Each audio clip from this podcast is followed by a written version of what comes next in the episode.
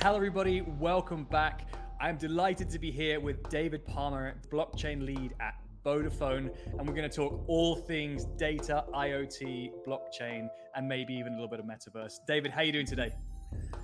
I'm great, Anthony. Good to be on the show. I've, I've waited a long time, um, so I'm glad that uh, maybe maybe I'm one of the first uh, on on the show in 2023.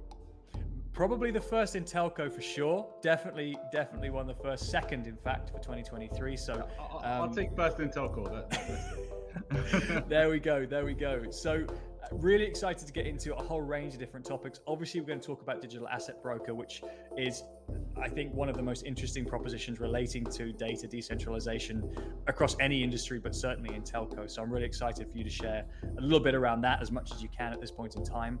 So, David, for those who don't know you, if you could just give us a little brief background and maybe tell us a little bit about how you got working with uh, Vodafone and then with blockchain technology. um, so I have uh, been in technology all my life. Uh, so, so starting out um, with a lot of business, business process reengineering, ERP systems. Um, in telco, I, I seem to uh, have been at the forefront of the most disruptive technologies. Uh, I think it's a, I did something in a former life, but uh, things like uh, the rollout of DSL, satellite DSL, uh, fiber to the premises, um, IoT, um, and now uh, what we call the economy of things. And um, the economy of things is, is really reflecting interest. So on the one side, you've got disruptive tech, um, and you've got uh, telco, uh, and, and I think cellular has been one of the most, uh, especially the smartphone revolution, has been uh, you know one of the most disruptive technologies um, that, that we've seen. With uh, you know I think 90 over 90 percent of people having a smartphone now. Uh, but but really um, you know the economy of things and digital asset broker um, is really about how you um, essentially blend Web three uh, with with telco. And uh, on the Web three side, I've been uh, looking at that since uh, I think 2014. Uh, very interested in sort of Bitcoin um, and, and and you know trying to understand the mining of that.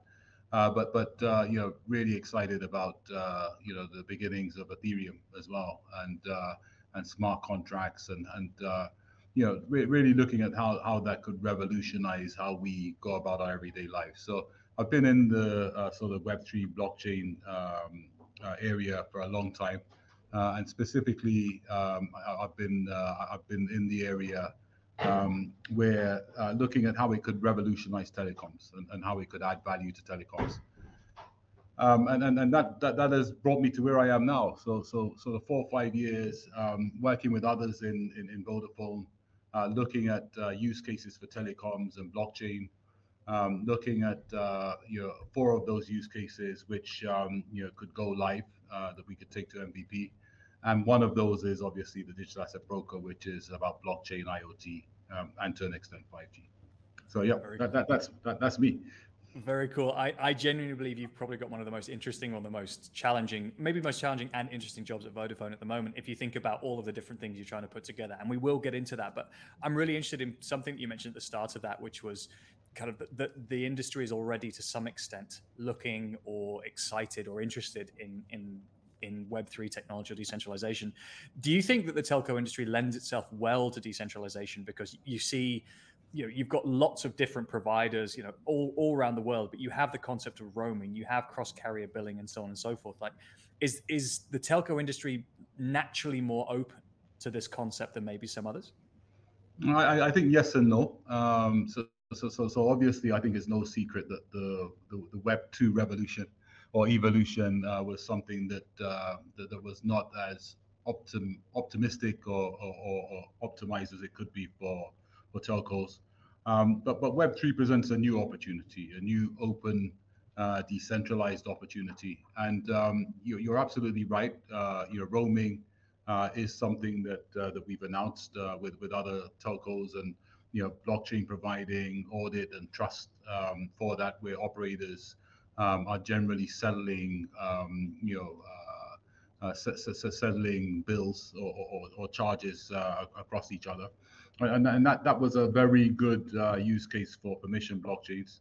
Um, and, I, and I think going wider, um, I think those very uh, same processes like roaming can be used, um, you know, for other things like settling, uh, you know, charges across IoT devices.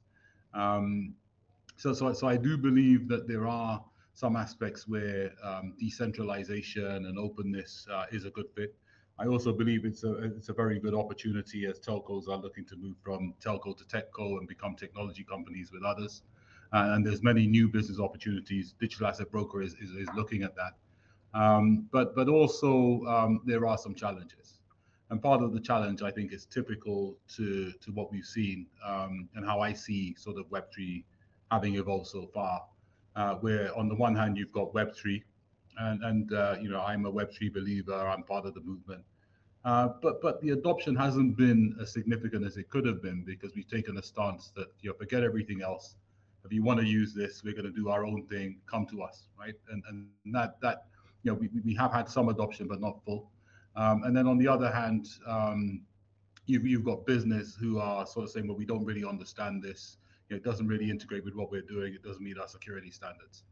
And um, I think telcos maybe can be the bridge um, between uh, sort of getting adoption um, to Web3 technologies, but more importantly, for providing a link to incorporate them into everyday business, supply chains, uh, inventory, uh, manufacturing, uh, retail, wholesale. Um, and uh, and I think that is the future. If you if you look at uh, where Web3 is going, where Web two is going, where where ERP technologies are going, where where other technologies are going. It's going to be a blend, right? And it's going to be a blend of technologies that solve the right problems at the right time in the right way, uh, coming together to, to support things like the metaverse or or metaverse business. And um, and I think telcos have a role to play, not least uh, because you have over 90% of the population connected and with smartphones. It's a really good point, and I, I, like that you kind of called it out that you know that it shouldn't be an assumption that Web three has to throw everything else away, or that blockchain and digital assets are the only technologies that are out there that we get to use in the toolbox. Right? You have established and embedded technologies, established and embedded software, and so many other places that it's important to try and be able to make use of those eh, eh, to the extent that it makes sense, right? To the extent that they're fit for purpose. Uh, exactly, and uh, if you look at a lot of companies. Um, I mean, you're, you're spending five years ahead on your tech, tech strategy, right? So if you're looking at your tech strategy, you're spending five years ahead. Some of that investment's already been made. And I don't need to go into the sort of current economic environment where we're in now. Um, so they're not going to throw it away, but neither should they, because there's some things that traditional uh, technology, centralized technologies do very well. Um, and there's some things which I think is major- the majority externally facing um, external facing uh, use cases and problems, which blockchain does very well. Uh, and there's some, you know, there's some insights across both that things like AI will bring. So it, it's how we start to, and I think 2023 is is really about how we start to blend these technologies to really uh, move forwards. And if you look at some of the projections, so um, you know, uh, McKinsey, who I've worked with before, um, have recently come up with a projection about the metaverse opportunity being worth five trillion. We've got something from Citi, uh, which is also looking at a significant opportunity. Um, but five trillion is near five percent of global GDP, right? So that's not going to be something so doing something in operation in isolation. It's not going to be gaming. That is about how you know Web three is a part of that, how that can transcend to real world business, supply chains, retail, wholesale, um, you know, financial services, and, and to do that is going to be a blend. It's not going to be a either or. It's going to be a blend. And I think this year will be about how those blended technologies start to make their mark uh, and gain adoption. I'd like to hope so. And and with that in mind, I'd love to kind of think about or help maybe for the audience explain how does an organization like Vodafone look at things like this, right? You've got customers in two different ways, right? You've got business customers who have operations, supply chains, devices, equipment. You have your customers, retail customers like you, know, you, and I, we have our phones, we have our SIM cards. Maybe we, you know we're lucky enough we have an IoT device on our dog or our cat or something like that. But you know we have somewhat somewhat different needs. You have you know people who really are want want to have the latest phones, the latest technology to be enabled, and maybe there's a role that Vodafone can play. You've got those organizations, like you said, that are thinking in five five years ahead. The CTOs or the CIOs are thinking about simplification of their stack, not really expanding out into into kind of weird and wonderful or, or new and expansive technologies. And you're in the middle as you know a telephony provider, a device provider, an IoT provider, and so on and so forth how, how, do you how do you mix, mix that all together? How do you as Vodafone look at emerging technology and say this is how we're going to have an impact? I, I think um, a lot of companies, um, you know, have uh, you know well-established processes for looking at innovations and ideas and evaluating them. Um, with, with blockchain, um, I was part of a group, um, you know, uh, uh, which, which was looking at four use cases, and the approach was to take four uh, use cases or, or you know, for, for uh, blockchain, um, which which we could take to MVP or POC, proof of value, and MVP.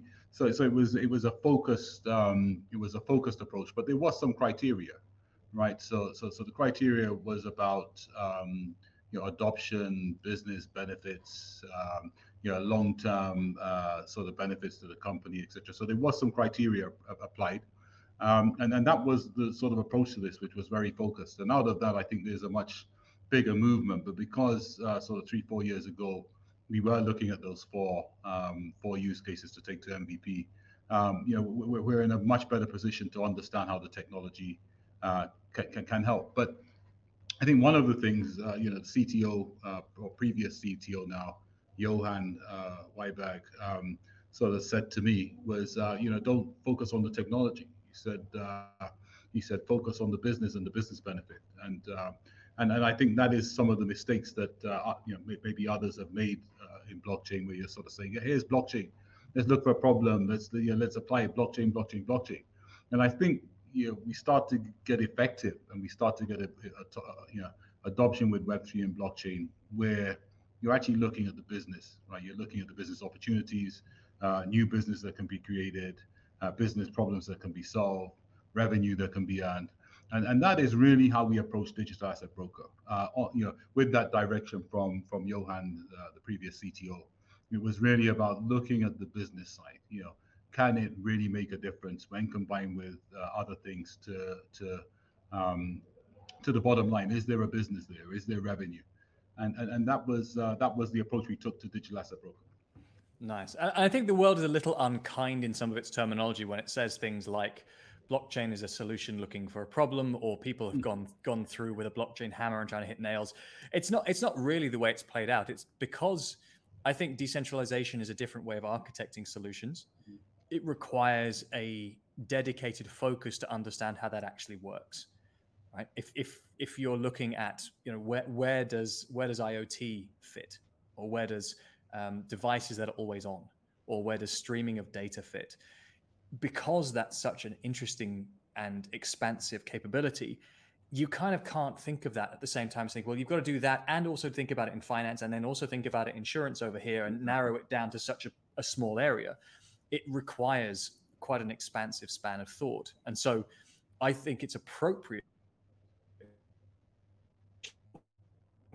assets tokenization as a vertical, as a single thread, but but don't don't do so with that only and and that is the only technology in mind.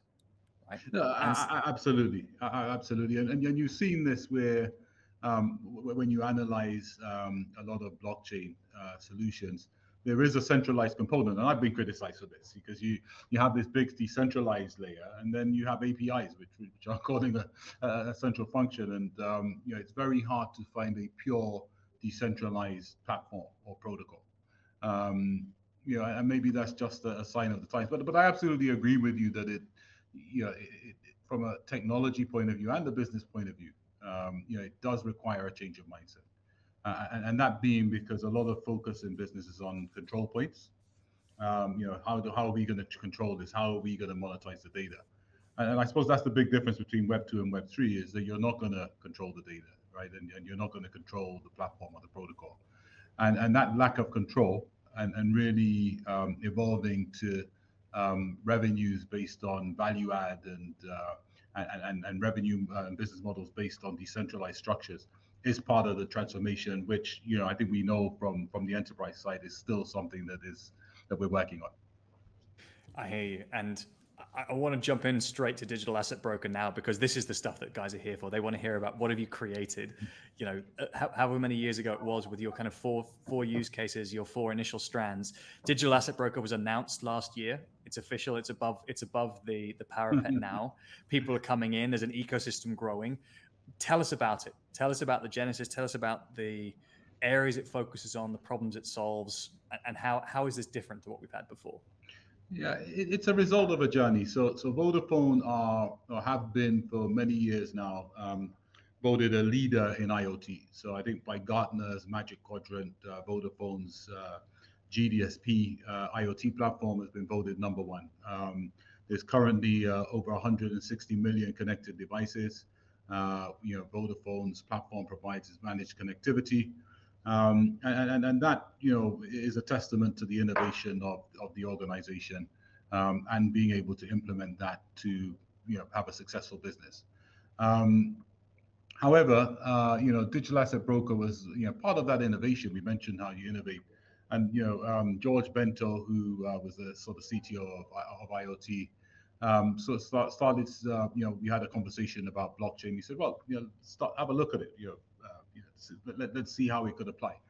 And um, we started initially looking at uh, at uh, how it could apply to onboarding suppliers in IoT more easily, because at the moment there's a a big time lag for getting contracts set up, and we were sort of thinking, okay, you know, if you, you know, if you're going to have a marketplace and devices are going to need to supply goods to other devices or smart cities, you need to shorten that time frame. So could blockchain uh, be a way of doing that? So that's how it started, and then we we had this um, sort of vision of devices, um, you know, autonomous cars being able to transact with chargers and tolls, and um, and we soon and blockchain was obviously attractive because uh, of the trust it would provide between the devices, but also the ability to have micropayments and cross-border payments, uh, cross-border payments and transactions.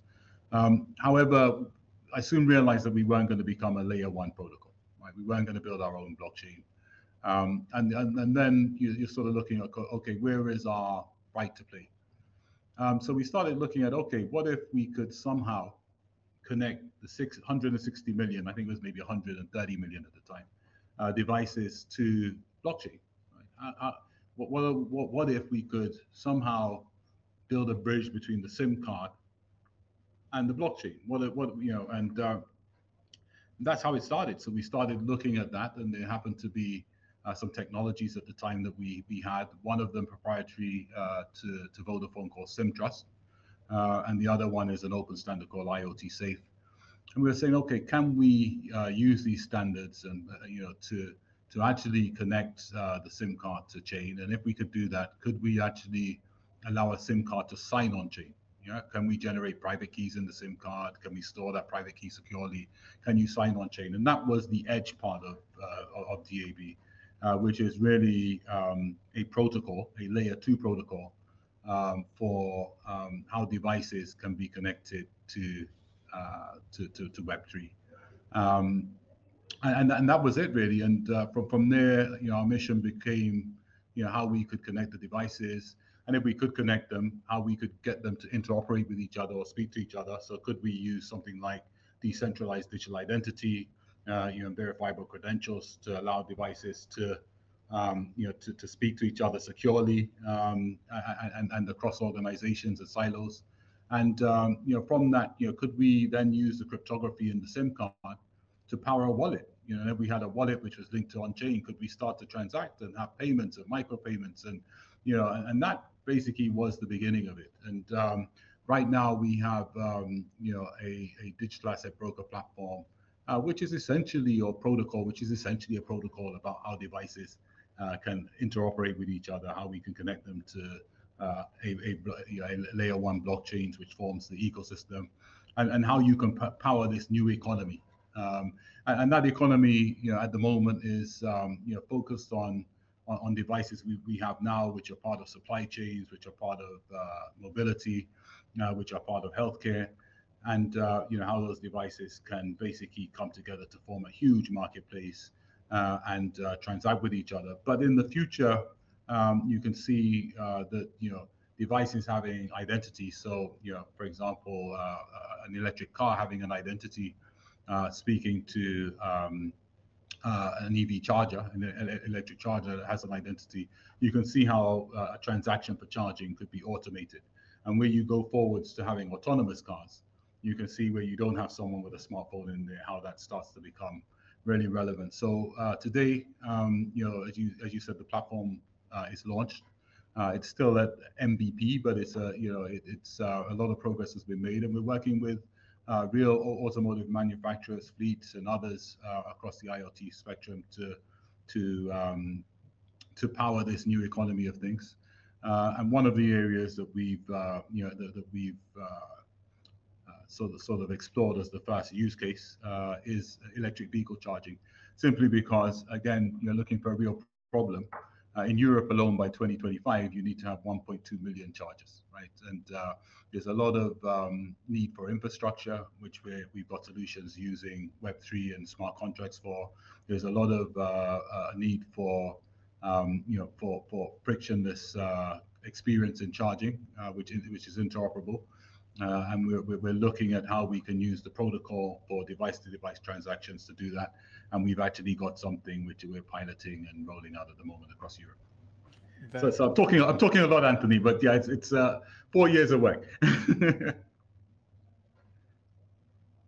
it's not a simple proposition, to be fair, David, and you've done a really good job of of kind of breaking down the genesis of it, the components, and the what are we doing with it, all I think relatively concisely. But there's a couple of really interesting things out of that that I want to kind of double click on because I think it's worth people listening in realizing or hearing this again because I mean the, the, first thing was you said we don't we don't want to have our own protocol right or we, we don't want to be a layer one which I think is an interesting point because we have already very many layer ones in Web3 we have very established ones some with different performance characteristics and so on some that have obviously their own token structures and standards that allow you to already today transact value for minimum cost in a borderless way. And so there's no sense of creating a Voda token or Voda coin at this point when actually your secret source is like you described that the sim card you've essentially got 160 million hardware wallets which people working in web3 will be familiar with the concept of hardware wallets. So if the sim card if your phone is a hardware wallet then now you can imagine what that can do either autonomously or with your control. That hardware wallet can sign initiate receive funds move funds etc that becomes incredibly powerful then as a you know convenient in the hand or in the vehicle or in the device or in the equipment means of which to then add the hardware wallet the identity onto an existing transaction system you also mentioned micropayments which i think is is important in a couple of different ways one is the cost of doing it right? people will say well couldn't we just use the card network couldn't we just connect our bank cards today at the moment if you're paying for tolls right you're, you're paying for. I live in Lisbon, right? I drove back from mm-hmm, mm-hmm. Carcavelos this morning. I went through five different toll plazas, and you know each one being a, a payment of somewhere between sixty cent and one euro fifty, and each one of those there will be a charge of I don't know five cent or something like that, and that's probably okay. That's not going to break the bank. I'm not going to start kicking off that I've had to use my bank card for those those things, and it's not going to cost me too much. But if you start seeing increased volume of transactions, if you start you know doing in the hundreds of millions or billions of transactions and each one of those has a five cent cost to it or you know a two cent fee that starts to become unfeasible and so the ability to have side chains or peer-to-peer transaction networks which are constantly settling or that never settle um, that becomes incredibly powerful from an efficiency perspective. And people don't see or hear that. The, the, the last one and again relatable example for me is is i have an electric motorcycle. And since moving to Lisbon, there's a there's a charging station 10 yards from my house, which is unbelievably convenient. I didn't know that at the time, but I, I do. but but I went down to it. I was like, well, well, how do I how do I pay for this? Right? I have a I have a cable. I have a motorcycle. I, I rode up and you know figuring out my, my worst Portuguese. How does this work out? I have to because there's no universal or interoperable payment system for this charge point. I have to go to one of five or six energy providers that doesn't power my house you know, I, and, and apply for a card to then be able to go over, tap that card, and they manage the payments, settlement, and reconciliation behind the scenes. That is friction to me because you know may, maybe that that works well because I live here, But what if I'm from France and I'm coming through? Right? Do I then have to give somebody my bank account details to then post something to my house, or do I have to become a resident and or have somebody in Portugal receive my payment card? It felt like the most clunky and unnecessary experience for something that, frankly, I would be expecting just to do it with a debit card, right, or Apple Pay or something like that. But the infrastructure here still isn't mature enough to enable that. Um, and I know that that's probably not a surprise to you, but I, no, I, I, yeah, sorry, no, please. I said, I'm, I'm interested that that my my immediate journey, and I'm a segment of one, but my immediate journey is immediately relatable to the problems that you're trying to solve with technology that we've been talking about for a couple of years. So, so I, I can I can personally validate what you're working on. no, exactly. I mean, can you imagine if you're a fleet and you're trying to? Uh, I mean, one one one of the um, uh, so, so, sort of uh, eye-opening moments I had was when I, I sort of got into electric car and um, you know I tried to get it charged, and I went to the supermarket and uh, and uh, realized I needed an RFID tag uh, to join, so that wasn't going to happen. And I had sort of 18 miles in the car, and then you go to another charger, it's not working. You go to another charger, and you've got to down- download an app. In fact, for most of them, you have to download apps. Um, this isn't true for Tesla, uh, who have a closed loop uh, plug and charge network. And, and, and there are um, advances with ISO, ISO 15118, which is the plug and charge standard in Europe. But at the moment, it's very fragmented. Um, and and can you imagine, you know, having to uh, you know find ways for, for for fleet drivers to pay? And that's one of the things that we've looked at is how uh, where you have um, you know a, an identity for the car and you're able to delegate a payment credential in the car, and that can be a real world payment credential or a token or um, loyalty points, uh, you know. But but but then how how you can authenticate people uh, using passing that digital identity and their credentials uh, to use that payment credential in the car to pay for things like charging or charging your scooter. Um, and, and, that is the power of blockchain, cellular, um, and, uh, and, and cellular cryptography coming together. Blockchain providing the ecosystem uh, and the trust, um, you know, for devices and, and their owners uh, to, to, to transact with each other securely. Um, but but also you know they need to be connected, and you need cryptography at the edge to do that. And, and these are all the things coming together in digital asset broker to, to solve real problems. Um, so so so I, and I think I, I, see a lot more of these solutions coming. Um, there's other protocols which are taking that further to look at machine MachineFi or or ways that uh, IoT devices that produce data can be financed. Um, you know, and there's there's other sort of developments in that area where you can start to incorporate things like DeFi um, you know, pay to earn, buy now, pay later, um, you know, tokens, token payments, uh, you know, um, NFTs in, in, that solution. But I think the the basis is about how you can bring together, you know, um, mainstream cellular business enterprise technologies with Web three. Um, to realize an opportunity and, and hopefully make the world and, and, and business a bit better. I hear you. And it's not something you're going to do by yourself. It's not something that, you know, you're just cooking this up in the cupboard and hoping that someone's going to actually go out and use this, right? You're talking about building a platform, you're talking about growing an ecosystem. So for those who who haven't heard any of the announcements or who maybe don't know enough about Digital Asset Broker today, who are you working with and helping scale this out? You know, whether that's you know right now or who are the target organizations you would like to work with in future? Um, so, so, so, so on the technology side, of course, uh, you know, we've got a core team and we're partnering with with, a, with a, a, lot of the leading um, uh, system integrators and, and technology companies. Um, you know, on, on, the basis, and this is the power of decentralization, on, on the basis that, that, that they're part of it, right? Uh, you know, they, they can host nodes, they can be a part of the network, they can uh, use this for their customers, they can be part of the ecosystem, they can bring ecosystem. Uh, so we're partnering with a lot of the leading technology companies. I won't sing, single any one of them out, but there's announcements out there. Uh, and, and on the uh, on the uh, sort of um, customer or user side or device side, uh, of course, um, you know, we, we start with the 160 million devices that we already have, and I think that's one of the advantage advantages is that you you, can kickstart the ecosystem um, with that, and it makes us automatically one of the largest protocols out there. Um, but uh, also, um, you know, we're working with a lot of uh, companies in the sort of automotive, energy, and healthcare sectors as well. Um, some of the announcements will start to come out, but uh, over the coming months. But there's some really exciting, uh, exciting things that will, will come to light. Um, and and also, I think it's important to say as well. I mean, I've emphasized the SIM card, and uh, you are right to play because we've linked SIM to blockchain. And incidentally, I posted on this a while back. Vitalik sort of said the same thing, right? That uh, you imagine, you know, what, what, you call mobile mining, where essentially you, you know, mobile phones and the cellular network can be part of that. And I think, you know, with uh, you know over six billion smartphones, uh, it's sensible that they become part of consensus protocols. But but one of the points I wanted to make is that uh, the platform isn't only for cellular devices. So so part of our roadmap is to um, incorporate devices that don't have uh, SIM cards uh, because essentially we can still assign them um, digital twins and we can still assign them identities in the platform. Um, and, and uh, you know part of what we're doing, we've already done this with the chargers, uh, with with the electric chargers. But part of what we're doing is to obviously extend the protocol to to look at these devices, so Wi-Fi devices, Bluetooth devices, and other other devices, so that we can cover the full ecosystem. Very cool. And I mean, it's, it's a not it's a not insignificant task, right? When you already have your own ecosystem or 160 million wallets, inverted commas, um, yeah. that you can pull from, that's already strong, right? That puts you above, like you said, most most of the other layer ones in terms of the number of wallets, if you're going to if you're going to count it in those terms. Um, but at the same time, you've got to try and integrate a number of different standards or a number of different. You, you know, it's no good just saying, well, we're going to add another one we're going to create another standard on top, and now everybody should be using the Vodafone Digital Asset Broker standard, because you know that that doesn't change anything.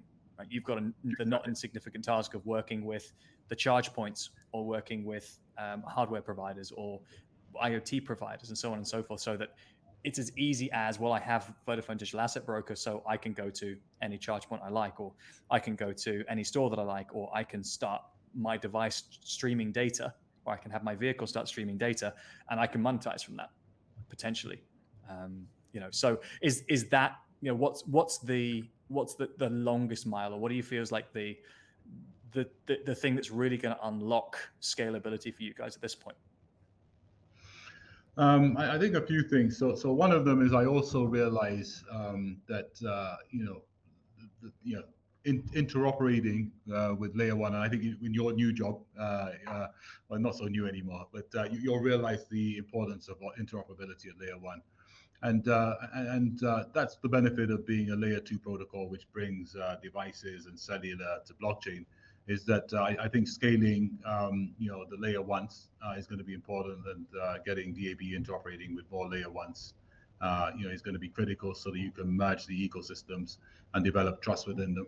Uh, I think that's important. I think uh, the other uh, thing is um, working obviously across different connectivity service providers. Um, so obviously we're Vodafone, but I think this platform and creating an economy is something that can bring together in the same way roaming does uh, cellular providers to make this market and uh, you know and be a key player in it. Um, and I, I, think the other thing is just um, you know focus on the verticals and uh, really, really solving um, problems. And I think uh, electric vehicle charging is is a key one. There's so much happening in that area, and the, and and you know it really is searching for solutions, not just to connect the chargers and the people, but to come up with new ways of uh, uh of financing chargers and new ways of um, getting cars and people and chargers and organizations to work together. Um, that I think yeah, having more of those sort of verticals will be important to to scale. But I, I, would say um, you know, if I was to pick one, um, it's going to be um, you know extending DAB to work with non-cellular devices as well. Nice. So not not an insignificant roadmap. And Vitalik, if you're listening in, David wants to talk to you. he like he likes your work already. Seems like you guys have already got stuff in common to talk about. Um, I'm loving, I'm loving in in the chat as well. I've got I've got a few of the Portuguese community coming in saying, mm. um, giving me suggestions on what I should be doing or how I should be managing tolls and stuff like that differently. So uh, yeah, yeah. So just a, just, just, a quick shout out. So so the CEO of DAB is a guy called George Bento, and he's uh, he's the biggest ambassador for Portugal ever. And we will have presidents and we have people from Portugal who have been key to the inception, the ideation, and the building of the platform. Uh, so a shout out to all of the Portuguese uh, people, um, you know, who are supporting. Uh, but uh, yeah, I mean, Portugal, um, you know, we, will have a presence there, and we're hoping to be at the Web Summit this year as well. Uh, so, so, so hopefully, hopefully, we can see you in person. Anthony. Would love that. Looking forward to that. So if, if you want to hear more about DAB, if you want to come come link link with David, he'll be in Lisbon soon. We'll make it happen. We'll do it. We'll do a big event out here. It'll be lovely, summertime, all of that. And Felipe Carlos, thank you for your kind suggestions, guys. anyone else who has questions for David about DAB, about the tech, about the scaling, about what he's planning to do, about use cases, please do put your questions in the chat now because we're about to go to Q&A in a couple of minutes. I've got a couple more questions for David before we do. Um, I think what was what was really interesting about what you said before is um, the, the different technologies having to work together, the different protocols having to work together. I think also we're starting to see a really interesting coalescence of auto, automotive technology, energy technology, and mobility technology. Know, if, if you look at um, the vehicle as a, a source of battery or source of power, whether that can help with grid balancing, whether you've got people who are able to source source energy themselves and then sell it to others, sell it to the grid, um, being able to create, like you said, charging stations or virtual charging stations that can be operated autonomously. Right? Vehicles are at a point now where we're not too far away from me being able to plug into your car and to take some charge. So, you know, if I need 50 kilometers and you're okay with it, theoretically, I can drive out to your driveway, plug in, the two vehicles pay each other, and I'm good to go. And then you've got chargers anywhere, anytime. And that becomes super powerful. Then you're not just waiting for them to start installing them at the end of roads. You're just saying, right, I'm going to drive it to someone's driveway. Um, maybe I'll say hi, maybe I won't. I'll take a few kilowatts and off I go. So it's an exciting future. No, absolutely. And, um, you know, the charging uh, solution we've got will also, uh, in our roadmap, extend to home charging because the beauty of, you know, identities for things is that, uh, you know, you can have a fleet driver um, who, um, you know, uh, you know, the vehicle he drives or the van he drives has a, a DAB, uh, you know, uh, identity, has a DAB wallet, um, and the, he may have a home charger. Um, you know, he could pull up a home. Uh, you know, if the home charger is DAB enabled, uh, then there's no reason why the car wallet and the car payment facility credential can't pay the home charger, um, you know, directly. So, so there's no expense management, um, and there's no reason why a DAB enabled home charger can't be made into a public charger in times of uh, of excess demand to you know to beef up the infrastructure.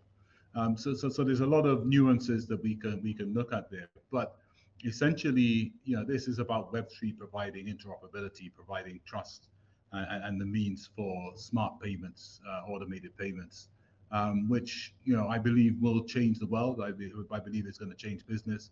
Uh, I believe there's going to be huge uh, economic and business opportunities associated with, associated with this, uh, as, as well as new business models. and I believe that this is, you know, where we're going now. You know, not Web3 isolated, not not uh, you know business trying to catch up, but these things merging together, uh, where business is starting to really leverage and harness um, uh, the Web3 technology into into business models to create brand new businesses. Now business uh, doesn't mean only established businesses. I believe that uh, there's going to be a lot of Web3 businesses or Web3 native businesses that will be part of the main ecosystem. Uh, but the bottom line is that um, you know whichever way it goes, whether it's new businesses uh, adopting traditional technologies or traditional businesses adopting Web3 technologies, is that you know the power is going to be in blend. It's going to be the power in blending these technologies to solve uh, business problems or create new opportunities. I like that. And again, as you're talking, you're kind of breaking down what why should we care, right? This is about this is about identity management. This is about interconnectivity. This is about payments. This is about being able to have automation or seamless settlement and reconciliation underneath things that we do every day in things that will become important with our day-to-day lives, whether that's commuting, whether that's running a fleet of vehicles, managing a supply chain, um, administering a business and and I think it's it's nice that you're not overhyping it, or at least in the way you're describing a technology that will be increasingly valuable as the future occurs, as opposed to being Im- imminently valuable and critically needed everywhere right now. Um, exactly. You're being appropriately objective with with how this plays out. So I appreciate that from you, David. And I'm going to ask my final question before we go to the Q and A.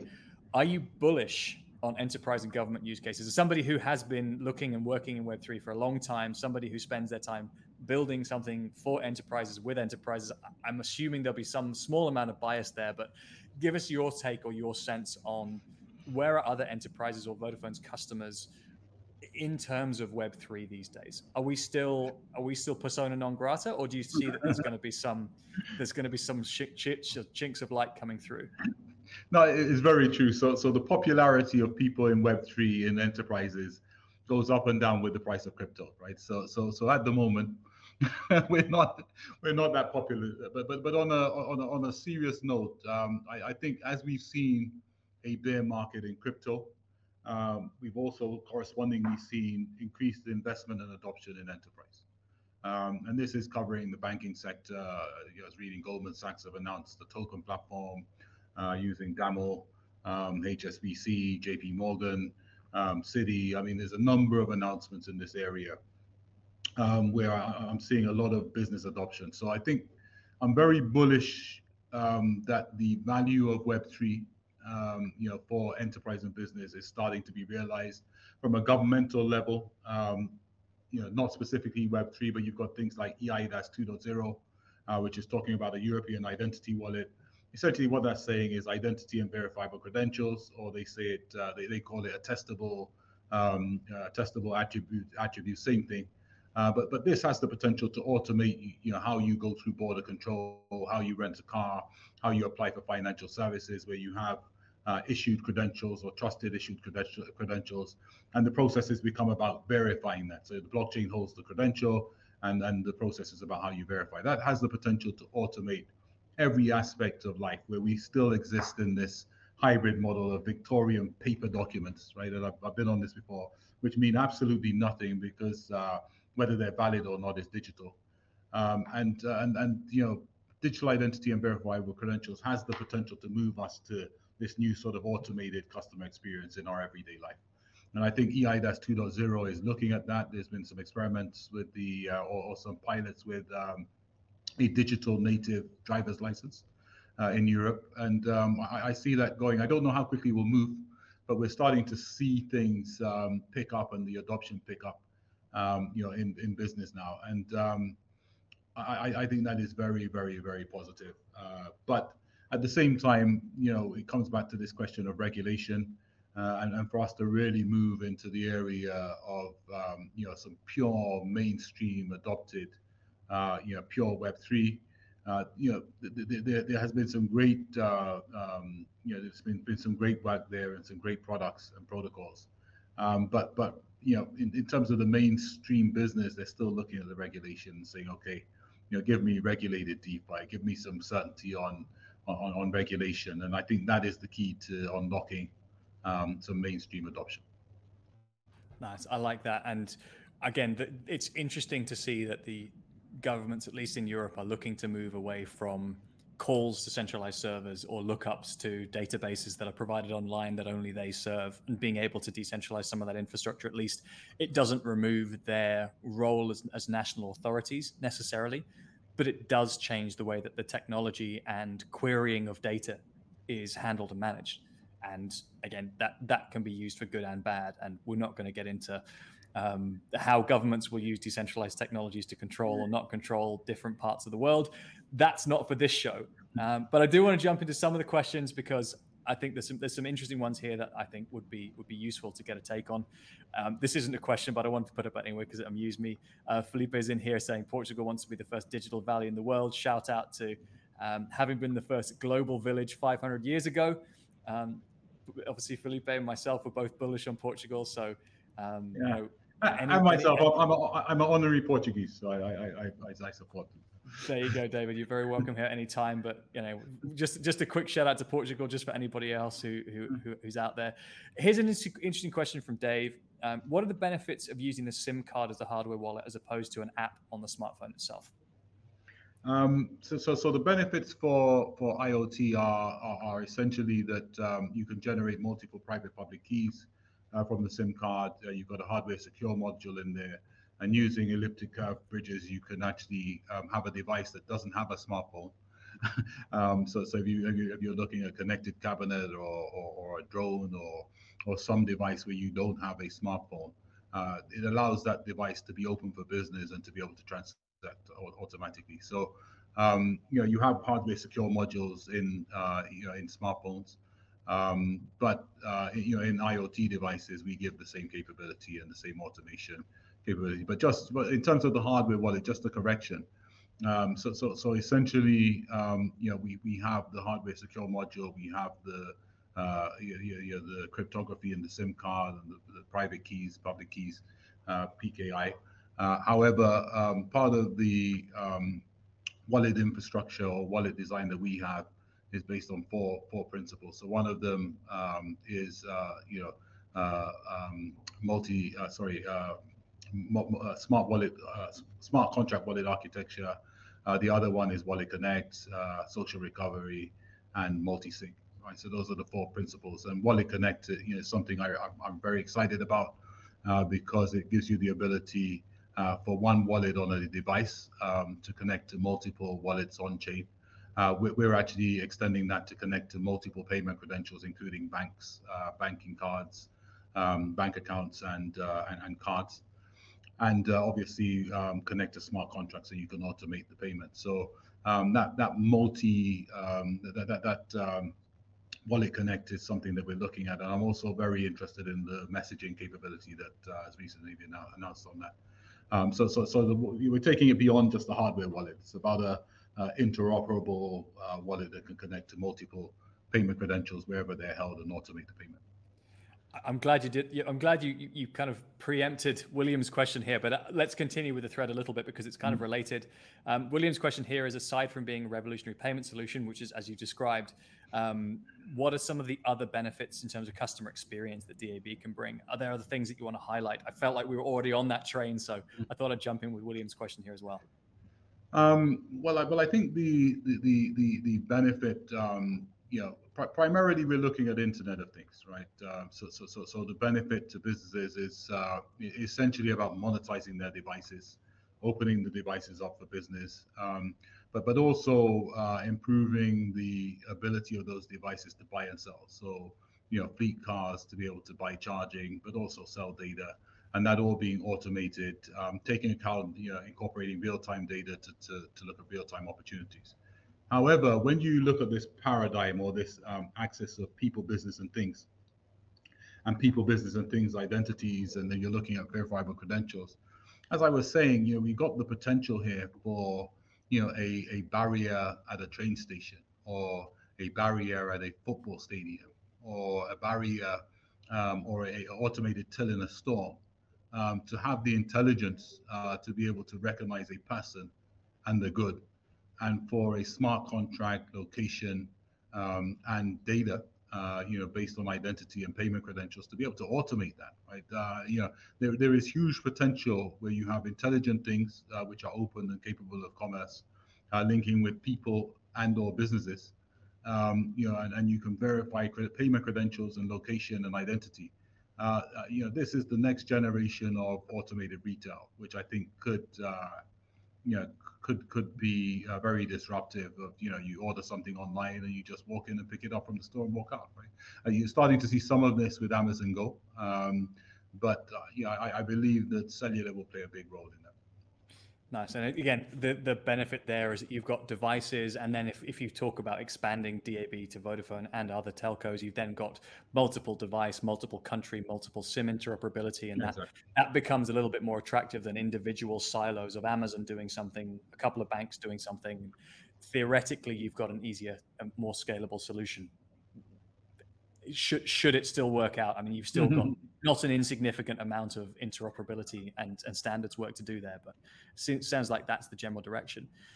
Question here from Alan. Shout out to Alan. Um, how do you go about deciding on the roadmap for DAB? What comes next in terms of use cases? What comes next in terms of what goes on the platform?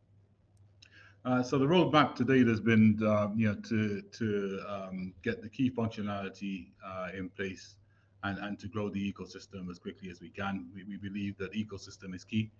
Um, so, so things like um, you know SIM interoperability, uh, device interoperability, uh, interoperable identities, um, things that can allow us to get as many devices, uh, you know, starting with the 160 million we have on on our IoT platform, um, on, on, as soon as possible, and um, and, you know we're also looking you know from a customer point of view at the key things in, EV charging and automotive uh, where, we're getting a lot of um, a lot of noise, a lot of demand. Um, but going forwards, obviously, you know, we apply criteria. Uh, one of them is ecosystem. The other one is customer. The other one is um, you know sort of business opportunity. Uh, and we're using those to sort of decide how we how we move forwards. But it's a process. I mean, as you said, Anthony, you know, there's some very, very ambitious, uh, you know, um, innovative uh, solutions, solutioning that needs to happen to take this forwards. Uh, the first one being to connect devices uh, to Web3, you know, and uh, I believe that, that that was very, very significant. We're not the only ones to have done it, but um, we're the only ones to have done it with 160 million uh, devices on a platform that can potentially be brought into the ecosystem. Um, so, so I think that was very significant. And I, I also believe um, in three things, right? When I look to the future, one of them is, um, you know, we're going to move to a world of wallets. Yeah, and we spoke about the 160 million wallets, but there's going to be 70 billion IoT devices in the next five to sort of 10 years. Um, so that's 70 billion wallets uh, that can be linked to devices. I believe that we're going to move to an economy of tokens. Uh, and uh, I think one of our common colleagues, uh, Andy Martin, um, you know, uh, has uh, talks a lot about the token economy. But I believe that the economy of tokens, stable coins, CBDCs, and, and the ability for those tokens to provide fractionalization, or with NFTs, uh, the ability to have loyalty, uh, um, you know, rentable NFTs. Uh, you know, I mean, that economy of tokens is going to be so important. I believe that we're moving to economy of tokens, a world of wallets, and the other bit which DAB solves is we're moving towards an economy of things. And I think those are the three things that come together, um, well, that will come together to really drive about change in, in industry. Um, obviously, DAB is talking about the economy of things, but we start, we you know, we will integrate with the world of wallets um, because uh, the EU are adopting it. You're going to have wallets for people, business organizations, potentially countries. So how um, you know we integrate with wallets will be something uh, key going forwards. Uh, how we uh, integrate with different identity standards and verifiable credentials, and how we automate that will be something going forwards. Um, and how we you know can support different token standards right and different tokens uh, on the platform for transactions uh, you know as well as uh, traditional payments will be something going forward so you know the world of wallets um, you know economy of things and the economy of tokens or as andy would say the token economy are three things that will shape our thinking going forward there we go. So not an insignificant amount of runway on the roadmap, to be fair. so, Alan, thanks for the question. Uh, I've got a question here from Danette, and this is this is a, a really I'll I'll praise it because it's a it's a long comment, but the the the shorthand is how can companies and organizations get to engage with Vodafone or to work with DAB at this time? So if you're look if you're looking to have you know pilots or companies using this technology today, how do they find out more? How do they get started with DAB? Uh, so, so we have, uh, uh, so just go to uh, vdigitalassetbroker.com. Um, there, there are um, links on, on the on the site to contact us, contact me or anyone uh, you know in sort of Vodafone business who will point you in the right direction. Uh, but the website has a lot of information on what we're doing, um, and, and there's the ability to register, uh, you know, and get newsletters and and show an interest, uh, you know, in in the platform. So I'd say vdigitalassetbroker.com. We've got a very global team, uh, so we have uh, people working on the platform uh, all over the, the world, including Portugal. and, uh, and and um, you know we'd be happy um, you know for organizations uh, you know to take you through it to explain it. We've got explainer videos that we can make available. Um, and, and, for those um, you know in in the energy or or automotive sector. There's different trials that we're running that you can be a part of, uh, and, we'd love to talk to you. So uh, you know, happy happy to to you know personally pick up on anything that's coming through on those links. Very good. Not saying that this is a direct line to David, but he does care. He does read the comments, and he will get back to you guys if, if there's enough if there's enough interest, or if, if there's organizations who are interested to work with digital asset brokers. So the links there on the screen. We'll put it in the in the comments and in the in the descriptions of all of the podcasts when this goes out as well. So people should be able to find you, David, if if if they want to. No, so that's super exciting. Absolutely, absolutely. Very good. And we'll have uh, one last question here from Charlie. How you doing, Charlie? How is Vodafone or does Vodafone work with startups? So do you see that sort of obviously starting with large organizations that have scale, you're a large organization, organization yourself, but have startups been part of the, the kind of Vodafone and digital asset broker story so far? Or how do you see that playing out? Uh, some so from a Vodafone point of view, there's some there's a part of Vodafone called Tomorrow Street based in Luxembourg um, that that is specifically set up to work with startups. Um, from a digital asset broker point of view, I mean, you know, just from the way we were born, um, you know, as a as a startup within a you know big enterprise organization and and with innovation, of course, we're always uh, looking to work with startups and working with startups and looking to to partner with different organizations of all sizes. So, you know, very. In fact, I speak to many startups every week. Um, so, so from a from a, a, digital asset broker point of view, um, absolutely happy um, to to talk to startups, but also actively looking at startups um, and and how we can work with them. Uh, but from a Vodafone point of view, is Tomorrow Street is the organization uh, to contact within Vodafone. Got you. Very good. So, if you're a startup out there, if you believe that what you've heard today from David in terms of digital asset broker, in terms of 160 million equivalent of hardware wallets in the Sims, um, the future of payments, the future of electricity, the future of connectivity, the future of automation, and the automotive sector as well. Those are, are the cross sections of where you're working as a startup. I'm sure David would love to hear from you. So, um, I'm expecting the flood of emails and messages coming into your inbox now, whether you wanted it or not, David. Now it's coming. and with a couple of minutes left to go, uh, David, is anything else that you wanted to mention? Anything else that you want to cover? Anything else about how guys can find you? How guys can find out about Digital Asset Broker? Anything else you would like to close the show with as, as final thoughts? Uh, I'll probably just close the show with Metaverse. Um, so, so uh, you know, one, one of the things that, that I was talking about last year and I will talk about this year is, is the metaverse of things. Um, and I believe the metaverse has been important because it's provided a framework for us to start looking at business models and customer experience and, and uh, how Web3 can be a part of that. Um, you know, part of what I see going forwards is, um, you know, the importance of uh, the digital world and real world experiences coming together. Now, I believe IoT devices, um, I believe data from IoT devices will be key to that, um, as will uh, Web3 uh, capabilities for tokens, uh, financing, DeFi, digital identities, um, wallets, uh, smart contracts. Um, and uh, you know, th- th- this is something that I think will be key as we go forwards. Some say metaverse is hype. Uh, you know, hasn't lived up to its expectations. Yeah, it's it's.